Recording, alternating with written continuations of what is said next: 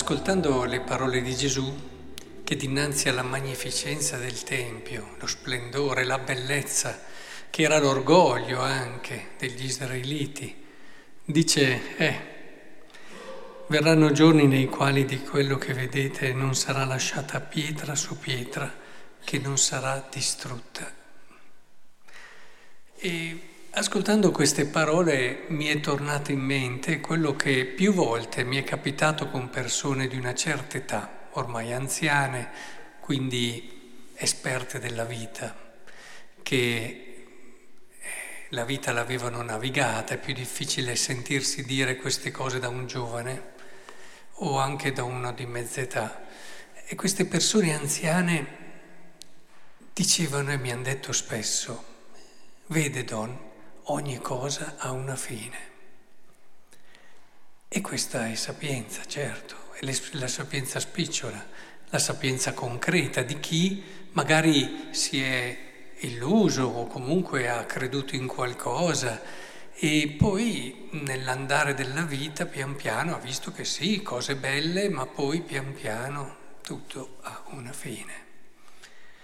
Chiaramente non faccio riferimento alla fede o al credere valori grandi, ma quello che è la normale vita di una persona che, lo so, dice bene, fa, ha i suoi sogni, ha le sue cose, cerca di... E credo che questo sia importante da tenere in considerazione. Sì, anche le cose più splendide, le cose più grandi hanno una fine. Questo però, ecco, mi raccomando, non deve essere motivo di tristezza. La si può affrontare tante, in tante prospettive.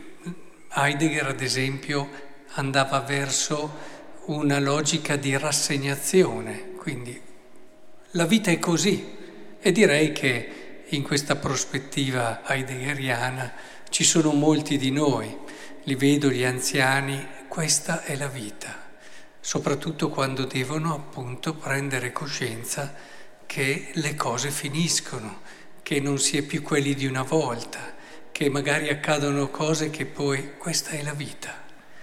Bisogna accettarla così, questa è la vita, una, però si sente, si percepisce un senso di rassegnazione. Oppure la si può affrontare in modo sapienziale, questo finire di tutte le cose il modo sapienziale è quello che cerca di leggere la realtà e cerca una verità che sta sotto alla, a ciò che accade. Cerca di vedere come il ciò che finisce mi dice altro. Il sapiente è quello che non si rassegna e neppure in una logica apocalittica rimanda semplicemente a un al di là, ma il sapiente dice, bene, che cosa mi dice della vita questo finire? Che verità c'è? A che mistero mi rimanda? E questo finire delle cose ci rimanda al fatto che noi non siamo eh, i creatori di noi stessi, ma ci deve essere un mistero più grande di noi, un mistero che non solo è un demiurgo straordinario, immenso ed eterno, ma è un padre. Leggere la realtà, vedere, ti demitizza quello che a volte ti toglie quelle che sono tante illusioni e ti porta alla sostanza.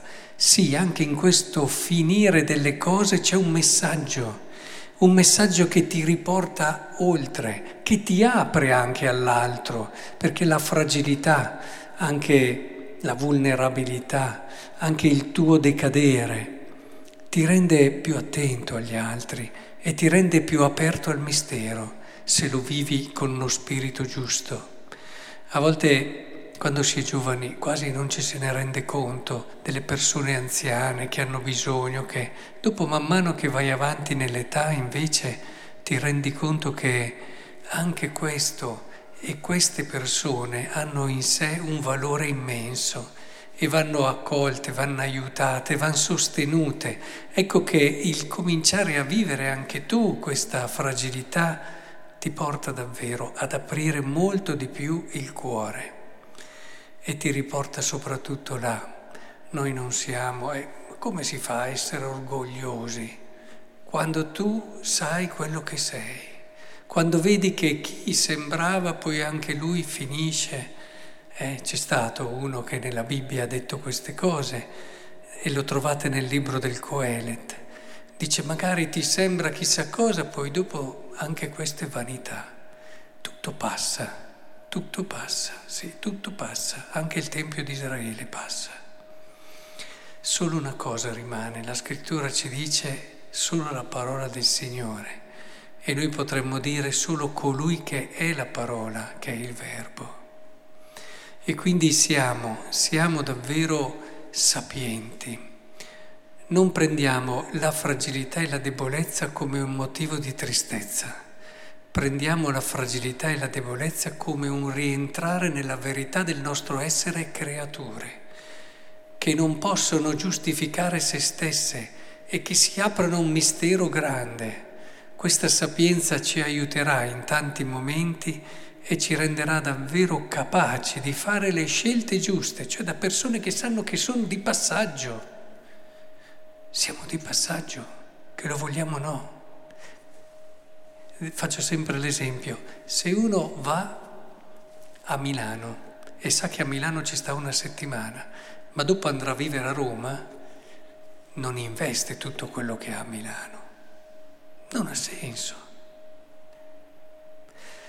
Se siamo di passaggio, dobbiamo vivere come persone di passaggio, investendo nella vita, credendo nella vita, ma con libertà. Con libertà con quella sapienza che ci fa capire che siamo di passaggio perché è così. E tutto ciò che finisce ce lo ricorda sempre. Forse allora riusciremo a vivere e a mettere in questa storia qualcosa di eterno, perché l'unico modo per aprirsi all'eterno è riconoscere che noi non lo siamo.